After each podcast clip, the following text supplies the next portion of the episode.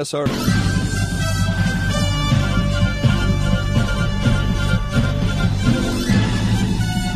This is Viewpoint with attorney and author Chuck Crismeyer. Viewpoint is a one-hour talk show confronting the issues of America's heart and home. And now with today's edition of Viewpoint, here is Chuck Crismeyer. It's the rumbling sexual earthquake in our country, a moral and public health emergency that very few want to really talk about, even Christians. It's often the buried root beneath the screaming demands of the L G B T Q rights group, unrestricted access to abortion, and the push to legalize prostitution.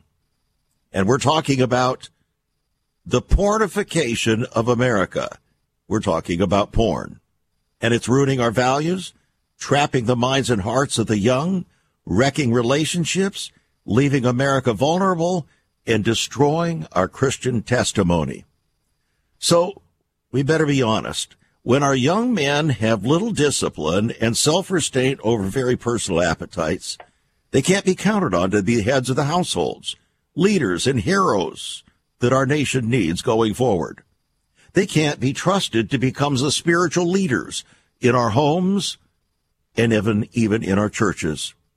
So when a state like Montana declared pornography a public health crisis a few years ago, their lawmakers, I guess, were acting pretty wisely. And fourteen other states had done so as well. Yet, where is the heightened focus of the mainstream media? Well, you'll not find it. And there's a reason for that. Because it's accepted. It makes money like you wouldn't believe. And the ripples are threatening to become a tsunami everywhere. Porn-obsessed males, young and older, can become violent abusers of women and children, and they make lousy husbands and fathers. In fact, one young woman described her frustration with finding worthy young men to date. She's a Christian, so what's the problem? She says they're all into porn. Well, most teen males today have some or lots of exposure to easily acceptable triple-rated material, triple X-rated material. So where does that leave their prospective brides?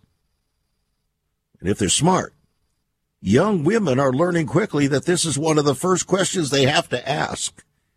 How sad. Now, here are some things we need to find out about porn, and I welcome you to Viewpoint. I'm Chuck Crismeyer. It's conversation, as always, with ever-increasing conviction, talk that transforms, and I trust that today's conversation is going to do just that. Here's what the regular intentional viewing of porn will do to your mind, your heart, and your spirit. Porn changes the very brain structure and sexual response. Porn is actually unfaithfulness and voyeurism. In fact, it's adultery or fornication.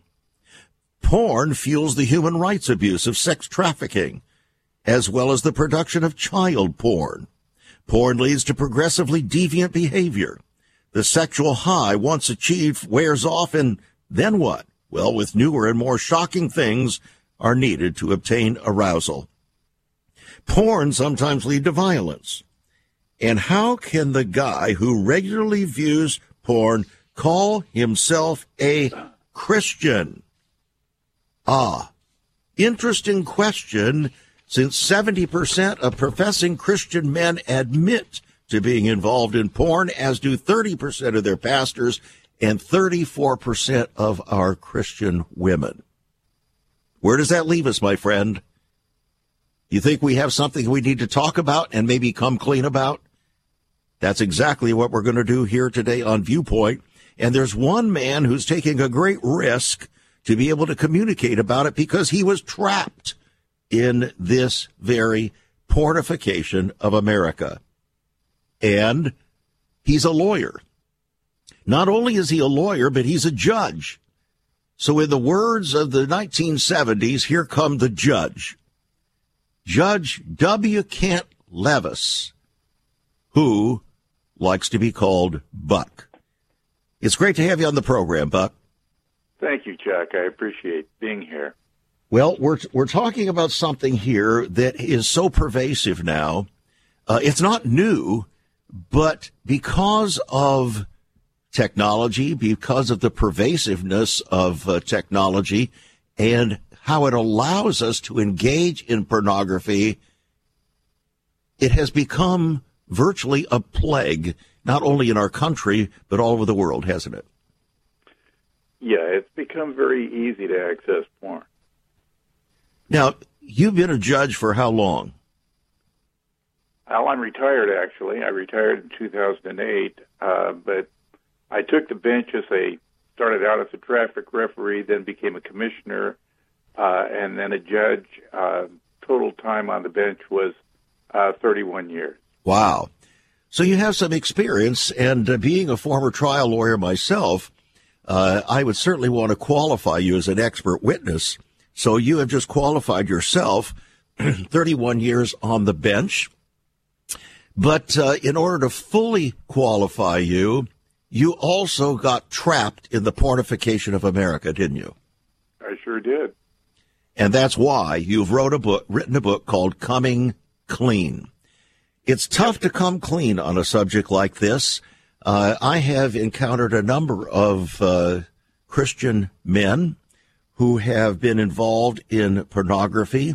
One, just a few years ago, was so disturbed about his inability to come to grips with it that he gave me his laptop computer. He says, I cannot have this in my possession anymore. Will you please hold it for me? Because I just can't come clean on this issue. Is it that bad? Is it that serious? Is the grip that total? Oh, yes. Oh, absolutely. Um, I don't think there's any question about that. At least there wasn't in my experience. Uh, until uh, you make a just a firm decision like this gentleman did, it gave you his computer, that's a good first step. But it takes time, it takes honesty, it takes being open, and it takes sitting down with brothers uh, in the faith and um, talking about this. Well, that's pretty tough for a guy who's a judge, who's supposed to be uh, uh, bringing judgment on and and declaring judgment on others, uh, to allow himself to be judged. Well, that's true, except, you know, as a judge, you don't judge the individual, you judge what they have done. And that's the, there's a difference there. Yes. So you're not, and I allowed people to judge what I have done. I know who I am because I'm, I'm a child of God. Mm-hmm. That's who I am. As what I have done now is totally different, and as long as I you, you keep that secret, boy, it, it's really tough to uh, to fight it because nobody is able to call you on it. Yeah. And so it's it's done in the darkness, and uh, as pornography has increased through uh, various forms of technology, it becomes darker and darker and darker because you're able to hide more and more. We'll talk more about that when we get back, friends. We're talking with Judge W. Kent Lewis. He's not a judge, and well, he's not practicing as a judge anymore, but he is a judge. And we have another judge. It's looking over our lives. Jesus Christ is going to judge the quick and the dead, and his judgment will be true. And he's coming back soon. Are we ready for that? We'll be right back.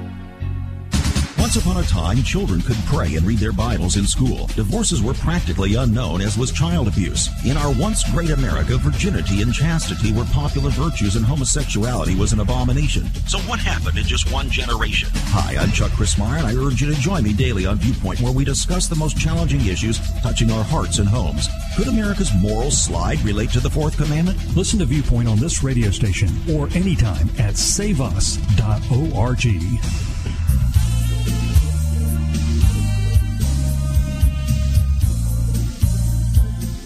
Here are some of the opening words in our special guest's book here today called Coming Clean. He said, I have been going to church and studying God's Word for thirty years.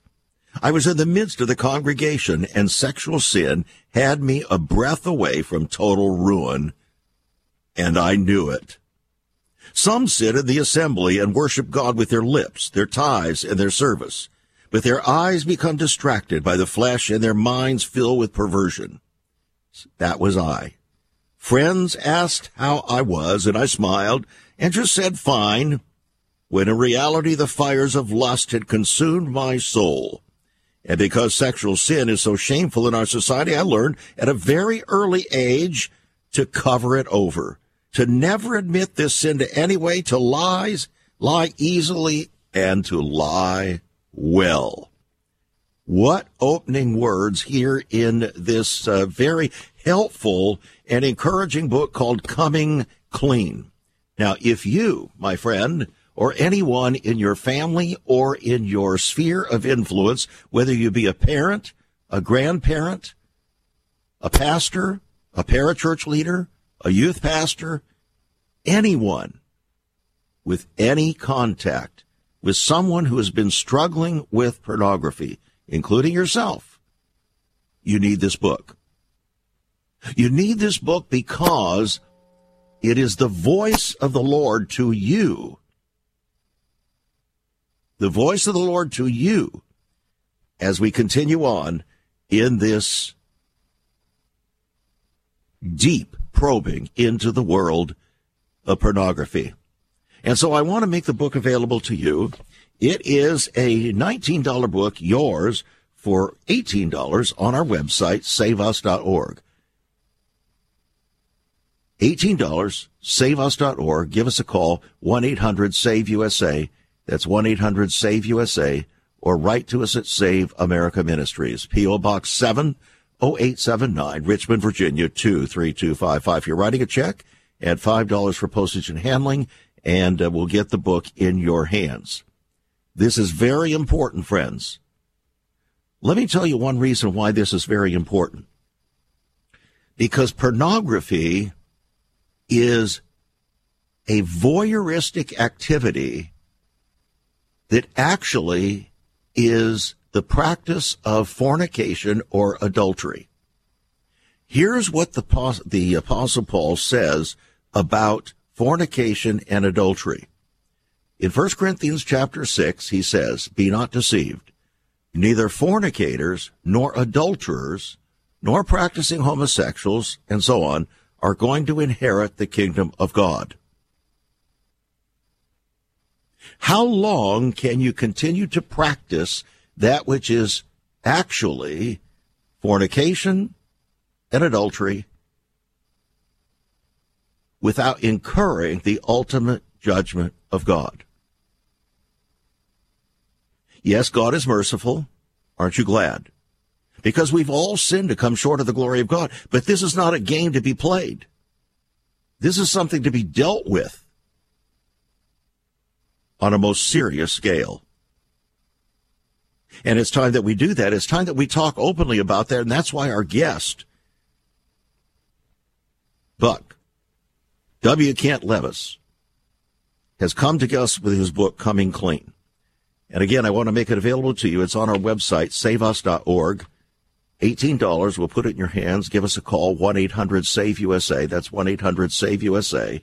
Or write to us at Save America Ministries, P O. Box seven oh eight seven nine, Richmond, Virginia, two three two five five. You're writing a check, add five dollars for postage and handling. Now, for some reason, our friends at Verizon have seen fit to cut off our line, unbeholden to us, so that uh, we have been disconnected from our special guest, and hopefully he will be able to reconnect with us. But until he does, yours truly is going to continue with this subject. And I think perhaps one of the things that we really ought to deal with is how this comes about. Our guest today found himself increasingly trapped in the matter of pornography early on in his life.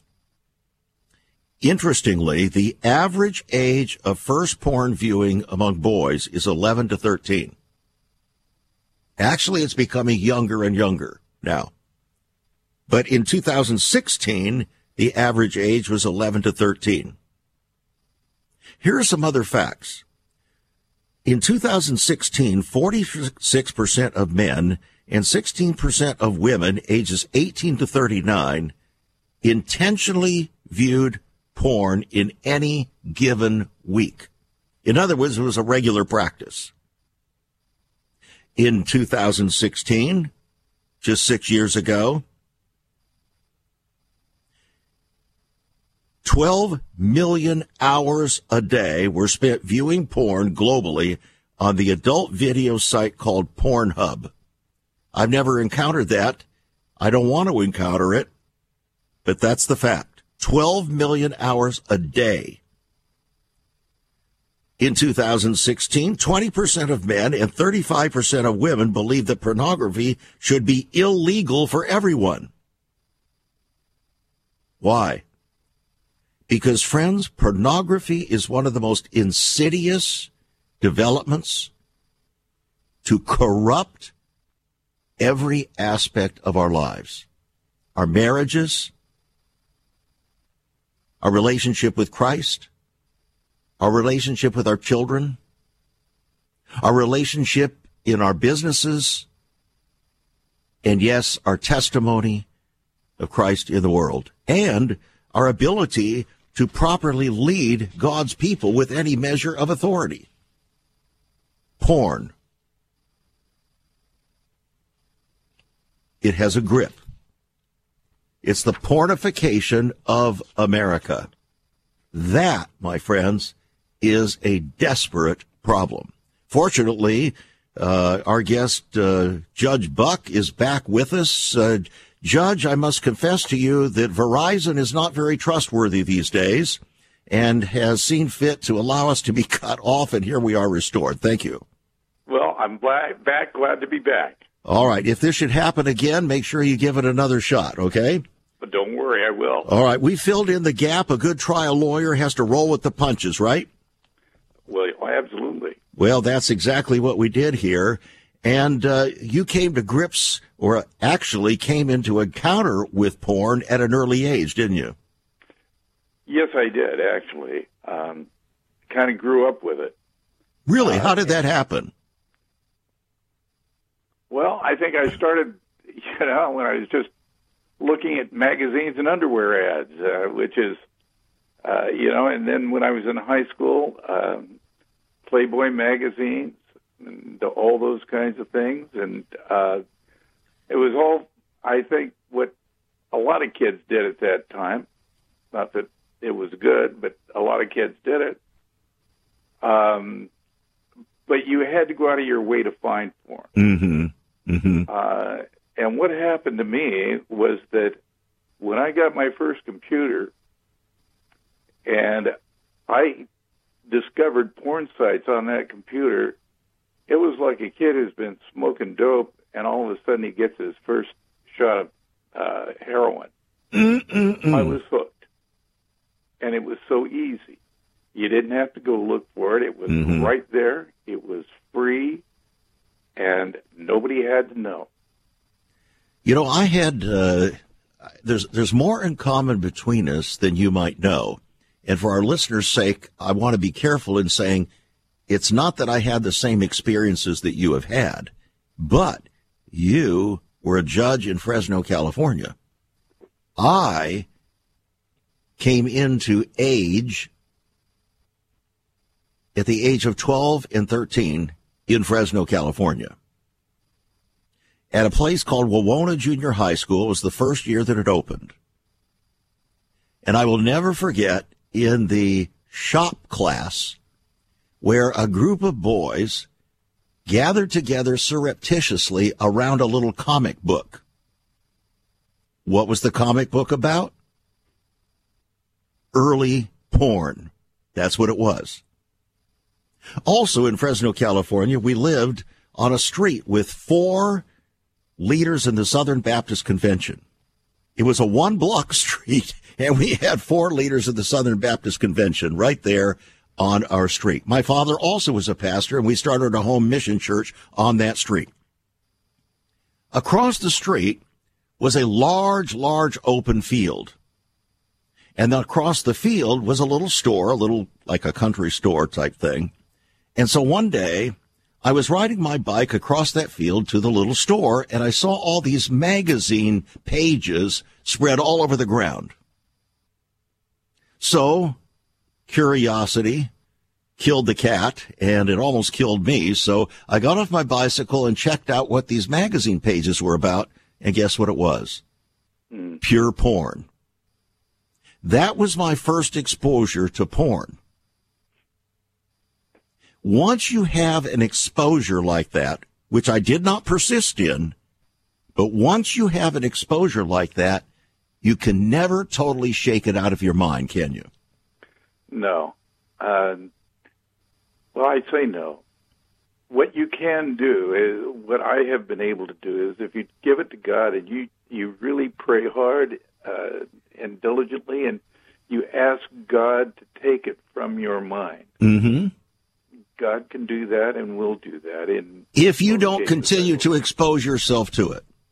No, no, no, no. As long as long as you are continuing to engage in looking at uh, and engaging in porn, uh, it, it's going to stay with you. You. So you can't be delivered from heroin or cocaine con- uh, uh, addiction by continuing to practice it, can you? No, if, if you're still hanging out with the same people that you hung out before with before, and if you're still doing the same things that you were doing before, you're still going to be addicted. So when the Bible says flee temptation, it means that, doesn't it? Exactly. So how did you flee? T- you, you were trapped by this. You were a professing Christian. You found yourself, here you were a professional, a leader in the city, and people were brought before you to judge them in their behavior, and yet you were guilty as sin yourself. Yeah, I, I will give a disclaimer that I did not ever knowingly break the law. But I certainly did break God's moral law. There you go. Okay. uh, I had to throw that disclaimer in. I mean, after all, Chuck, I am an attorney, but... Uh, Well, we, you know, we attorneys, we always, always have to get our disclaimers and our caveats in there, don't we? Of course. But what ha- what happened was that uh, basically I got found out, and uh, all of a sudden I had to talk to my wife about it, and um, so it was at that point that I really decided that I I couldn't keep it secret any longer. Mm. Uh, I wasn't going to go out and advertise it. You mean your wife didn't have a clue that you were addicted to pornography before you confessed it? I think that she knew that I used pornography. I don't think she knew I was addicted. Ah. Well, if you're using it, you're addicted. Right. That's, that's the truth of the matter, isn't it? That's the truth of the matter. I mean, you know, I mean, if you have looked at porn once, as you did, and turned away from it, you're not addicted. Right. But I was. And so what I did, Chuck, was that I uh, went to counseling uh, twice a week for a year and once a week for another year, joined a uh, men's group at our church mm-hmm. uh, that dealt specifically with pornography, and we were in a, an accountability group for oh, several years. I'm still, I have an accountability partner. Mm-hmm. I will for the rest of my life. Good. Uh, but it takes time and it takes a lot of work. I read a lot of books. I went through a lot of programs. Mm-hmm. Uh, and I uh, commiserated with a lot of other people that were in kind of the same position I was. Yeah. But the uh, interesting thing is, once you have that level of uh, commitment or addiction to something, whether it be pornography, whether it be drugs, whether it be alcohol, whether it be nicotine, whatever it happens to be, it could be a lot of different things.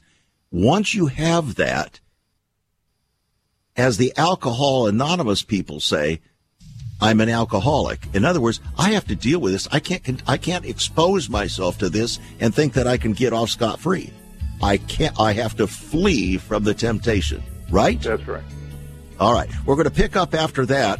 Again, our special guest today, uh, W. Kent Lewis, known as Buck, with his book, Coming Clean. We're going to find out what that really that book really is about. eighteen dollars on our website, save us dot org. There is so much more about Chuck Crismeyer and Save America Ministries on our website, save us dot org. For example, under the marriage section, God has marriage on his mind. Chuck has some great resources to strengthen your marriage. First off, a fact sheet on the state of the marital union, a fact sheet on the state of ministry, marriage, and morals. save us dot org. Marriage, divorce, and remarriage. What does the Bible really teach about this? Find all of this at save us dot org. Also, a letter to pastors, the Hosea Project, save us dot org, and many more resources to strengthen your marriage. It's all on Chuck's website, save us dot org. Again, you can listen to Chuck's Viewpoint broadcast live and archived. Save America Ministries website at save us dot org.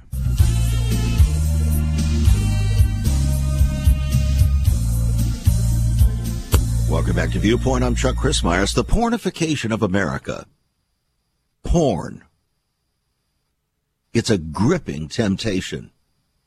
Now, here, think about temptation this way. You can't stop yourself from being tempted. You can't stop a bird from flying over your head, right? But you can stop him from making a nest in your hair. And you can stop yourself from going into a, shall we say, a cave that's infested with bats. You can't keep an individual bat from flying over your head, but you can stop yourself from going into a cave that's infested with bats. You get the point. So this matter of pornography is so vast, so pervasive, and you can't totally avoid exposure to it, because it's everywhere. It's just unbelievable. It is everywhere. For instance, our guest writes, "It is not as if I had never seen the light. In turning to temptation, I deliberately turned away from the light and walked into the darkness until I could see the light no more." In other words, he's saying, I walked right into the bat cave intentionally. I didn't try to avoid it. I walked into the bat cave intentionally. My gaze was fixed upon the temptations. Alone in my darkness, with no strength to stand, surrounded by the evil of my sin, I called to God and he found me. I must never turn away from the light again. You know what that is? That is a simple statement for one day's reading in Buck's book, Coming Clean. It's a very unusual book for someone who has been trapped in pornography. It helps the person every day of the week to deal in a significant way with the issue probing into our minds and our hearts. It's a message of life. And it's a message of deliverance. It's a message of coming clean before God and others. And I really want to encourage you, if you have been trapped in pornography or you have a friend, a relative, someone who has been trapped in pornography, maybe a child, maybe a teenager, maybe a, a college student, maybe a pastor, pastors, what a benefit, what a blessing this would give, coming from a judge. Yeah. Can you imagine the humility for a judge to write such a book and to come clean before us as a Christian? This takes tremendous uh, humility to be able to do this. And I'm so thankful for what Buck has done here. And I want to make the book available to you again for your gift of eighteen dollars or more to Save America Ministries. It's on our website, save us dot org, save us dot org.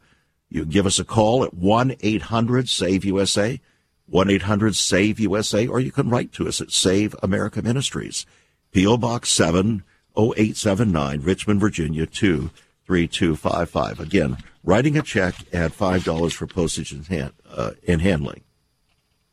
This is, uh, we're, it's, we're living in a digital age. We know we're living in a digital age, and that is what has increased the porn phenomenon. Not only is it a digital age, but there's a moral ambiguity toward porn, particularly among younger Americans. In fact, one of the most sobering findings from the study is that the reality of how accepted viewing porn has become in our culture today, particularly among teens and young adults. Around half of adults twenty-five and older say viewing porn is wrong, and among teens and young adults, only a third say viewing porn is wrong. In other words, we have so distorted and perverted our moral compass in this country and even in the church that porn just seems to be okay. As one song coming out of the seventies from a Christian singer once said, how can it be wrong when it feels so right? Buck, yes, as sir. Men, we are heavily guided by our eye gate, aren't we? I guess so. I mean, that's what gather, uh, got you in connection with your wife, isn't it? That's absolutely right. Yeah, and God uses that. He ordained that for us, didn't he? Um, yes, of course. So the problem isn't that we that God gave us this this drive for our eye gate. The problem is when we allow that to have dominion over us. Yeah, you know, and the Bible teaches very clearly that uh, it's the enemy's job to take what God has created that is good and use it for something that is not good, for something that is evil. And, mm-hmm. and that's what he does with our sexual drives, our uh, desires. God has created those for a very good purpose. Um, and then the enemy comes in with porn and perverts them. Yeah. Now, you finally came out and owned up to this with your wife. How long had you been married at that time? Well, let me see. We had I was we were married in uh, nineteen sixty-seven. Wait a minute, you were married one year after I was. Okay, there's more about your our lives in parallel than we might think. Okay, go ahead. Married in nineteen sixty-seven, and uh, this all came out at in nineteen. I want to say it was in... Uh, well, you're not on the stand right now, Judge, so... Yeah, I'm trying to remember. Generally, we probably would have been married uh, for at least twenty years, twenty-five mm-hmm. years. And what was your wife's reaction? You know, and psychologists and psychiatrists would tell you, perhaps, from their standpoint, that it was not a very good reaction. I think it was a marvelous reaction. I think it was just exactly what was right for me. And so what uh, and was said, that reaction? She said to me, she said, look, she says, I will help you through this in any way that I can. I will stand beside you. Uh, but I want you to know this is your problem, mm. and you're going to fix this. So whatever mm. you have to do, you go do it, and I'll back you. But you deal with the problem. Did she get angry? You know, she did not. Did she act like she had been betrayed, that you betrayed her? I could sense that. Mm-hmm. But she never uh, overtly came out and, you know, cried and yelled and screamed and jumped up and down. Well, you were fortunate. I, well, I was married to a, the most wonderful lady in the world. Uh, she must she have been. She passed away uh, about a little over five years ago. Mm.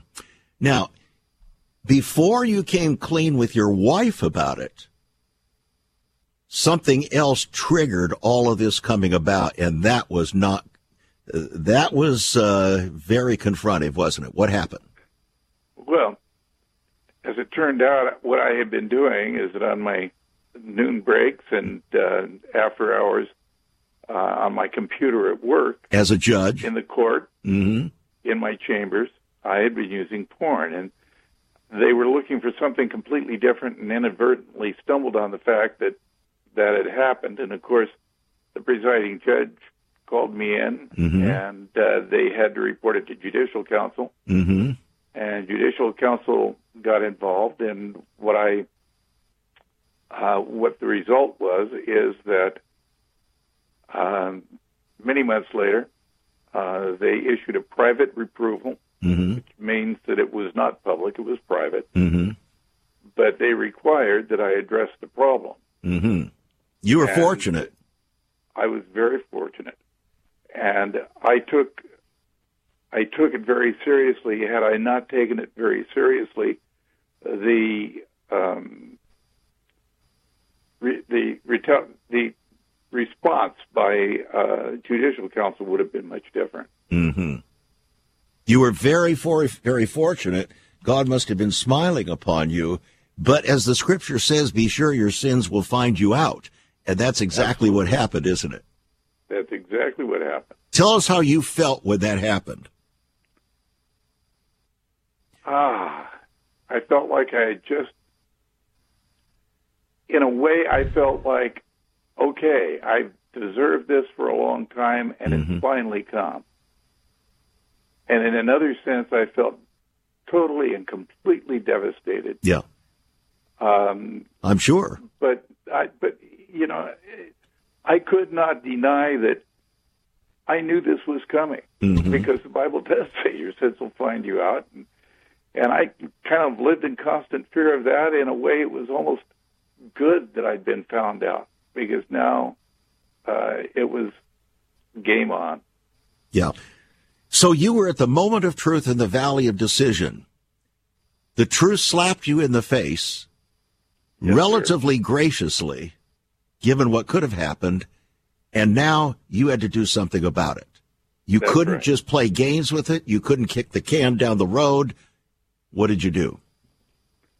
Well, um, I went to, uh, that's when I got into counseling um, with a uh, organization in Fresno that uh, specifically deals with that, mm-hmm. uh, with pornography. Actually, they deal with sexual uh, sin and addiction mm-hmm. of many kinds. Right.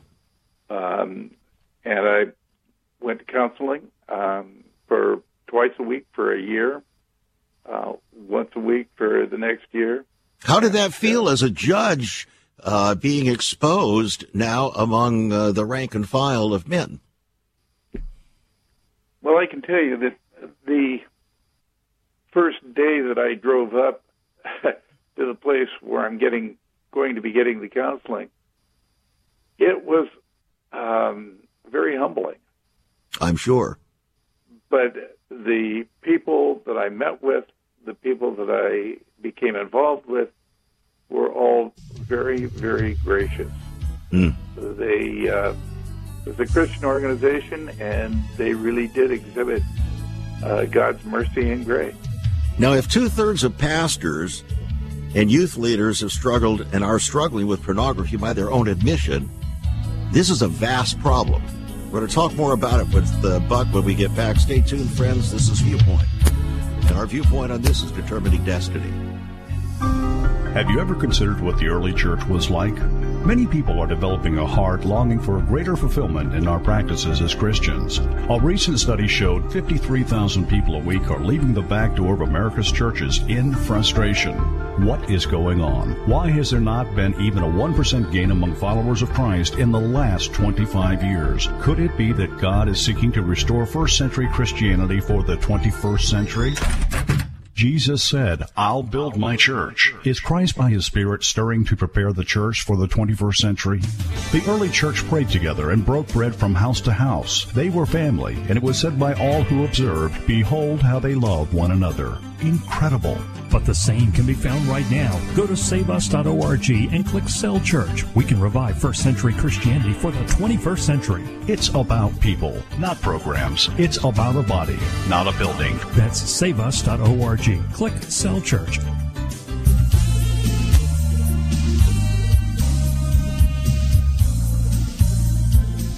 Today we're talking about the pornification of America. And we're going to the very heart of the matter. Joining us today on Viewpoint Live is uh, W. Kent Lewis, known as Buck. And uh, he personally encountered pornography back in the area around junior high school, which is the most common time when young men are entering puberty. And uh, all of a sudden, these kinds of things uh, catch their attention. And the enemy of our souls uses it to catch our attention, not for godliness, but for perversion. And so he has joined us here today on Viewpoint to share his soul, as you will find, by the way, when you uh, read his book, Coming Clean. Now, Judge, I don't know if you noticed, but uh, uh, I, I've uh, qualified you as an expert witness here. Uh, both as a judge and then also by your experience. But have you noticed that I didn't ask you to raise your hand and take the oath? That's correct. You know why I didn't? Because I could tell anyone who wrote a book like this was already telling the truth. Well, thank you, Chuck. And it, that is true. Yeah, that is true. And uh, so I appreciated that. And uh, your your book is very unusual.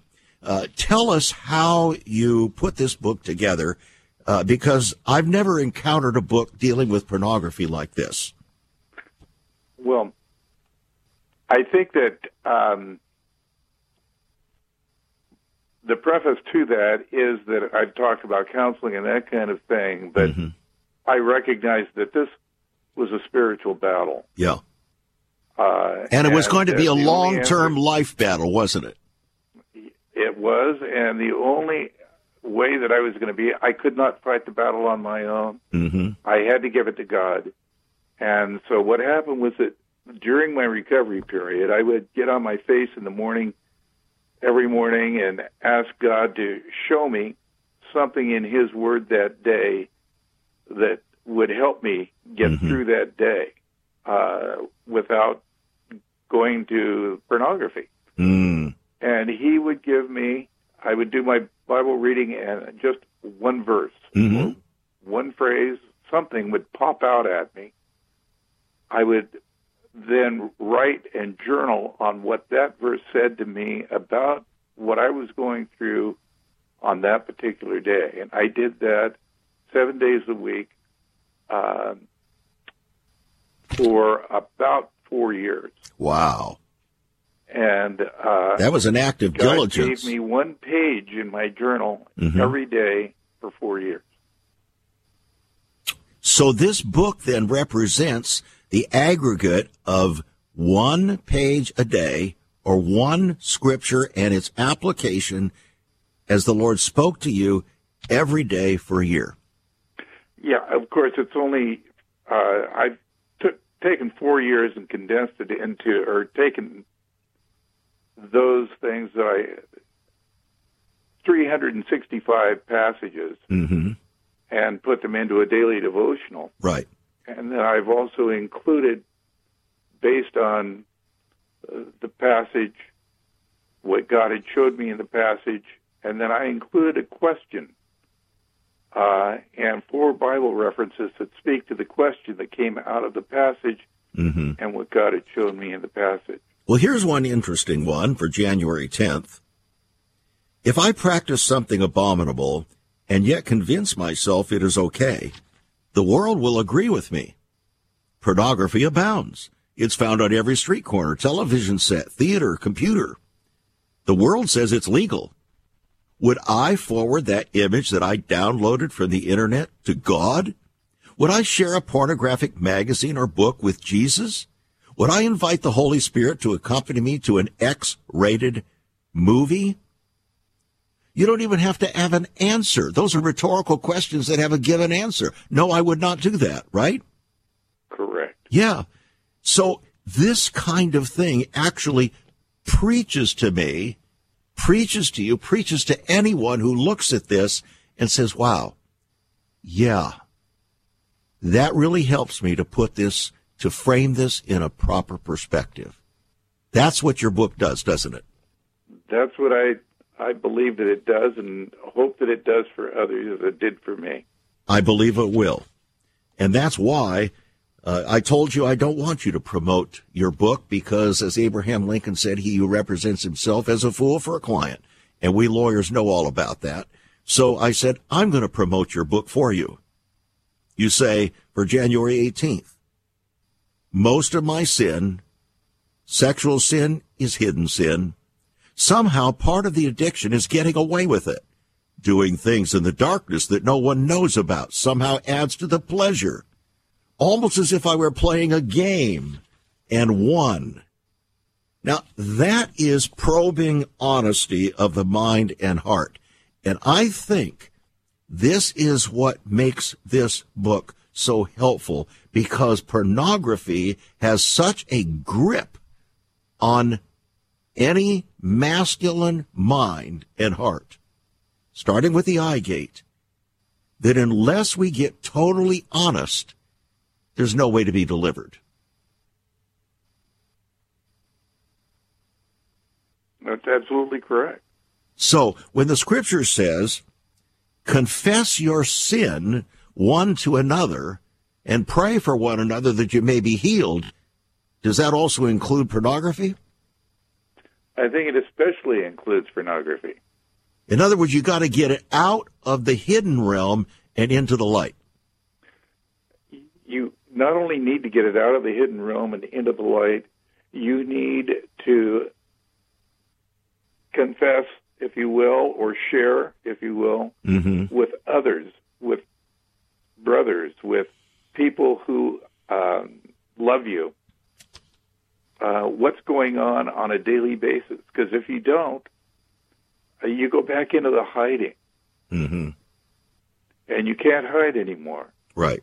You can run, but you can't hide. If you somebody every day, you're not going to be able to hide. Now, speaking of that, then, as we're approaching the end of the program here today, you and I could talk for a long time about this. So many implications and applications.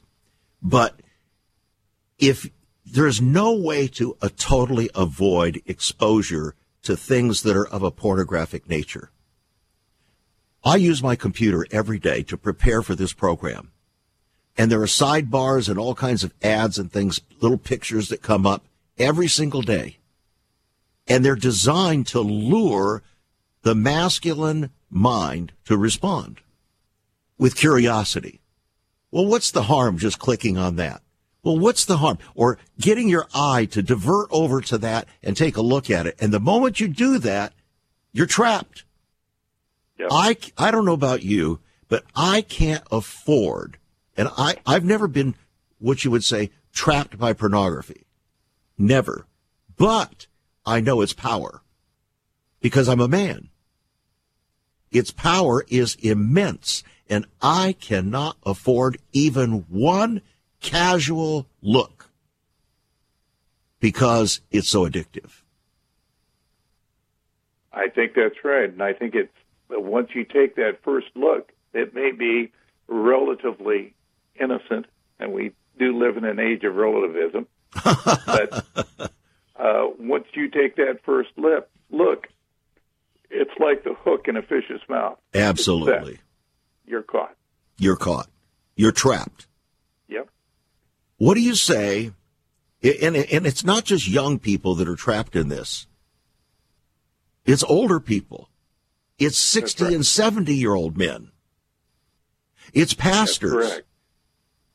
What do you say to us? What do you say to parents?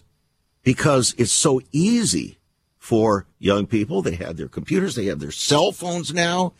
They can look in the dark. They can look... It's available almost everywhere.